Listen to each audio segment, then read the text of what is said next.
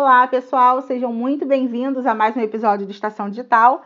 Eu me chamo Bárbara e hoje nós teremos um convidado muito especial aqui com a gente, que é o professor Marcelino Tadeu de Assis, e que vai conversar um pouquinho com a gente sobre o que é e a importância do autoconhecimento. Professor, seja muito bem-vindo ao Estação Digital, pode ficar super à vontade para se apresentar e para dar início ao nosso conteúdo de hoje. Tá bom, então, muito obrigado aí, obrigado mais uma vez pelo convite, pela oportunidade de estar aqui compartilhando algumas reflexões, não só com vocês, mas com os nossos graduandos também do Brasil inteiro e, quem sabe, também com os nossos pós-graduandos que atuam nos mais variados cursos. Bom, meu nome, como você falou, é Marcelino Tadeu de Assis, eu sou autor de alguns livros voltados à gestão de recursos humanos, sendo talvez o mais conhecido deles, um livro que trata da gestão através do uso de indicadores. Esse ano, é, em novembro desse ano, eu faço quarenta anos de trabalho ininterruptos, é, ao longo, desde mil novecentos e oitenta até os dias de hoje, na área de recursos humanos especificamente. Eu atuo há trinta e seis anos nas mais variadas empresas, e já transitei na área de recursos humanos por várias, vários segmentos ou vários subsistemas, entre eles os subsistemas de desenvolvimento organizacional. É aquele responsável por prover à organização, prover a uma empresa, é, as condições necessárias para a sua evolução, para a sua transformação permanente. Esse é o propósito. E esse segmento, assim como outros ligados à área de recursos humanos, é responsável também por ajudar as pessoas, porque a única maneira de nós ajudarmos uma empresa a ser melhor do que era, a única maneira de ajudarmos uma empresa a dar um passo à frente é ajudando as pessoas. É, não existe gestão de negócios sem gestão de pessoas.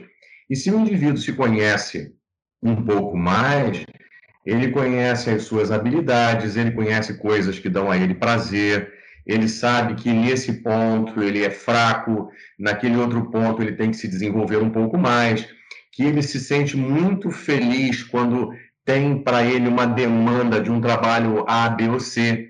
Ou seja, quando a gente se conhece um pouco mais, a gente pode até perceber, opa, eu preciso investir um pouco mais nisso porque eu tenho uma dificuldade. Então nós vamos encontrar uma pessoa ou pessoas, vocês provavelmente conhecem pessoas assim, que numa reunião, quando alguém simplesmente endereça uma pergunta a essa pessoa, ela fica às vezes paralisada. Ah, quando você pede assim, fulano ou fulana, levanta por favor e se apresenta, quantas pessoas farão isso, por exemplo, com tranquilidade? Ou então você pede para alguém fazer o trabalho A e depois pede para fazer o trabalho B. Existem pessoas que não têm um foco suficiente. Então, ao fazer o trabalho A e você dizer que tem que fazer o trabalho B, ela vai abandonar o trabalho A. Ou seja, cada um de nós tem determinadas características. E são essas características que a gente precisa compreender um pouco mais. Cada um de nós sente prazer fazendo alguns trabalhos e sente um certo desprazer fazendo determinados trabalhos também. E esse conhecimento, que é o que nos trouxe aqui, é essencial para cada um de nós. Que tipo de trabalho tenderemos a fazer com mais prazer, com mais leveza, com mais atenção, com mais desprendimento? E esse é o objetivo desse nosso bate-papo aqui. Muito bom, professor. Eu quero aproveitar e tirar uma dúvida. É, tem dicas específicas para a prática, né? Para praticar o autoconhecimento? Então, veja, o que, o que não faltam provavelmente são dicas. Eu falava um dia desse sobre esse assunto e alguém me dizia assim, Marcelino, eu, eu, eu, eu me conheço um pouco mais quando eu paro, eu me sinto sozinho naquele dia. Então eu fico às vezes um dia refletindo, é, um dia isolado dos demais e essa certa solidão me faz eu olhar mais para dentro. É, ou seja, estar solitário em algumas situações para mim não é ruim porque eu me conheço mais e melhor nesses momentos. Uma outra pessoa me disse, na semana passada também, que se sente se conhecendo um pouco mais quando corre, quando caminha, quando faz exercícios. Então, para essa pessoa, um momento importante de olhar para dentro é quando essa pessoa está se exercitando. Evidentemente que nós vamos encontrar não só esses caminhos da, da meditação, da reflexão, do uso proativo da solidão, é, da caminhada, do exercício para as pessoas que curtem muito isso, como vamos encontrar outras, outras possibilidades que a gente tem. Imagina, cada um de nós aqui, se nós tivéssemos que listar, por exemplo, é, duas coisas que a gente faz e as pessoas elogiam. Imaginem assim, vocês que estão nos ouvindo agora, sejam das turmas de graduação, de pós-graduação, ou dos cursos extracurriculares, ou mesmo as pessoas que estão conosco nessa, nessa entrevista, nesse bate-papo. Se cada um de nós tivesse que escrever num papel, é, quando eu faço isso, as pessoas elogiam. Quando eu faço aquilo, as pessoas me elogiam. Veja, se a gente disser, se a gente conseguir escrever coisas que a gente acredita que faz bem e que as pessoas elogiam, somente esse simples exercício já nos permite um conhecimento mais amplo do que nós tínhamos até então. Veja, vamos imaginar, eu acho que eu escrevo bem. As pessoas também acham, quando eu pergunto, que eu escrevo bem. Logo, eu poderia me fazer uma outra pergunta: que tipo de trabalho, que tipo de atividade, remunerada ou não, eu poderia fazer para usar aquilo que eu faço bem, exemplo hipotético, escrever, e as pessoas acham que eu faço bem? Porque se eu faço bem, provavelmente eu gosto muito disso. Dificilmente alguém faz alguma coisa com prazer durante algum tempo é, e faz bem se não tiver um carinho especial, se não se sentir vocacionado, ou se não se sentir com talento para aquilo. Então, a questão do exercício, temos uma outra possibilidade, listar. Agora, eu poderia também listar ao contrário. O que é que eu faço sem prazer? O que é que, quando eu faço, eu não, eu não acredito que faça muito bem? Ou, quando eu faço, pessoas criticam. Poxa, você não faz bem esse assunto? Poxa, você deveria fazer melhor.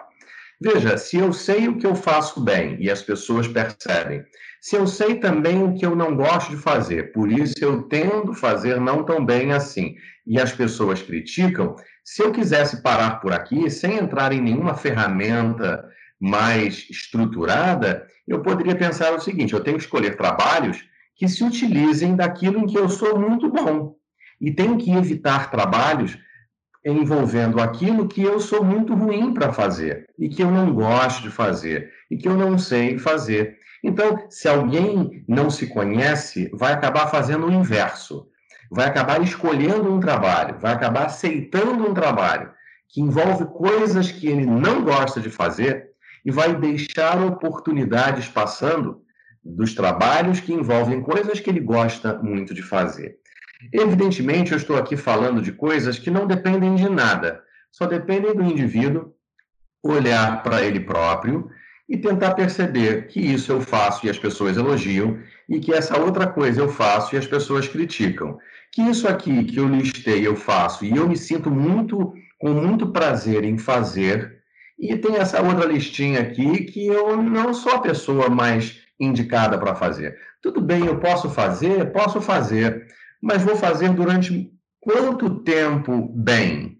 Provavelmente vou fazer de um jeito que talvez não seja a melhor pessoa. Talvez você diga assim: poxa, fulano não, não é um bom funcionário, não é um bom empregado da empresa. Mas às vezes por quê? Porque ele está fazendo algo que ele não gostaria de fazer, que ele não é talhado para fazer, que as características dele, pessoais, não são as mais adequadas. Evidentemente, insisto, estamos falando de coisas do dia a dia. Olhar para dentro, aproveitar a solidão a seu favor, quando fizer uma caminhada de maneira prazerosa, pensar sobre o seu trabalho, o seu jeito de ser, pensar, perguntar às pessoas: poxa, Bárbara, o que que você acha é, é, do meu trabalho quando eu faço isso, isso, isso? Por que que as pessoas me criticam quando eu entrego um trabalho assim, assim, assim? Isso já nos ajuda. É claro que pela internet nós temos também algumas ferramentas que podem ser úteis. Uma ferramenta que eu gosto muito chama-se dezesseis personalidades ponto com. É, é, a palavra personalidade está em inglês, né? É dezesseis personali, personalities. É assim que a gente vai escrever, ponto com barra B R. Não é ponto .br, é barra B R. Então, se a gente colocar assim, o número dezesseis, personalities, de personalidades em inglês, ponto com ponto B R, a gente vai receber uma série de afirmações. E a gente vai dizer em que medida essas afirmações são verdadeiras. Então, se alguém quiser uma ferramenta, se alguém quiser alguma coisa que seja externa ao indivíduo, mas que também pode ajudá-lo bastante, é entrar nessa ferramenta, é fazer a sua avaliação. E o sistema, o aplicativo, depois vai nos indicar dezesseis personalidades possíveis e vai nos dizer, olha, essas aqui tendem a ser a, as suas áreas de eficácia. Olha, esses aqui tendem a ser os seus pontos de cuidado. Olha, esses aqui são os itens que provavelmente vão te fazer gerar e produzir um bom desempenho, uma boa imagem. Olha, esses outros aqui, ao contrário, são aqueles que podem destruir a sua imagem e destruir o seu desempenho. Então, veja, se a gente fez aqueles exercícios de nós, olhando para cada um de nós, a gente pode, de repente, utilizar uma, uma outra ferramenta. Essa ferramenta, por exemplo, é uma versão gratuita de outras ferramentas até mais sofisticadas que a gente tem é, na internet, como o M B T I, como o D I S C, como o, o PET Perfil e, e outras ferramentas. É uma ferramenta, para mim, extremamente útil. E você se identifica, olha, você é um ativista, você é um arquiteto, você é um... E aí vão aparecer lá dezesseis perfis. São perfis conclusivos? Provavelmente não, porque nós também somos seres em construção. Mas já, já dá uma visão bastante interessante e talvez nos aguce uma curiosidade. Quem, quem sou eu? Vou continuar pesquisando, vou continuar tentando me compreender e me entender um pouco mais. Essa é a proposta dessas ferramentas, das mais simples e mais próximas da gente, até essa outra que eu falei agora, que depende do acesso à internet, por exemplo. Mas geramos um relatório e o sistema te permite gerar um relatório muito interessante sobre você. Quem nunca fez, quem nunca se fez um teste, quem nunca se submeteu a um teste, vai ficar impressionado com os resultados que vai obter ali. E ali abrem portas para vários outros testes, para várias outras possibilidades. Evidentemente, eu gosto sempre de, de reforçar, É, um conhecimento mais profundo, mais intenso de cada um de nós vai passar pelas mãos de um psicólogo, de um terapeuta, de um psicoterapeuta, porque esses profissionais dominam de maneira muito mais assertiva a alma humana. Então, esses profissionais são as figuras talvez mais importantes para sermos, para buscarmos informações se a gente quer um grau de profundidade é, sobre nós mesmos.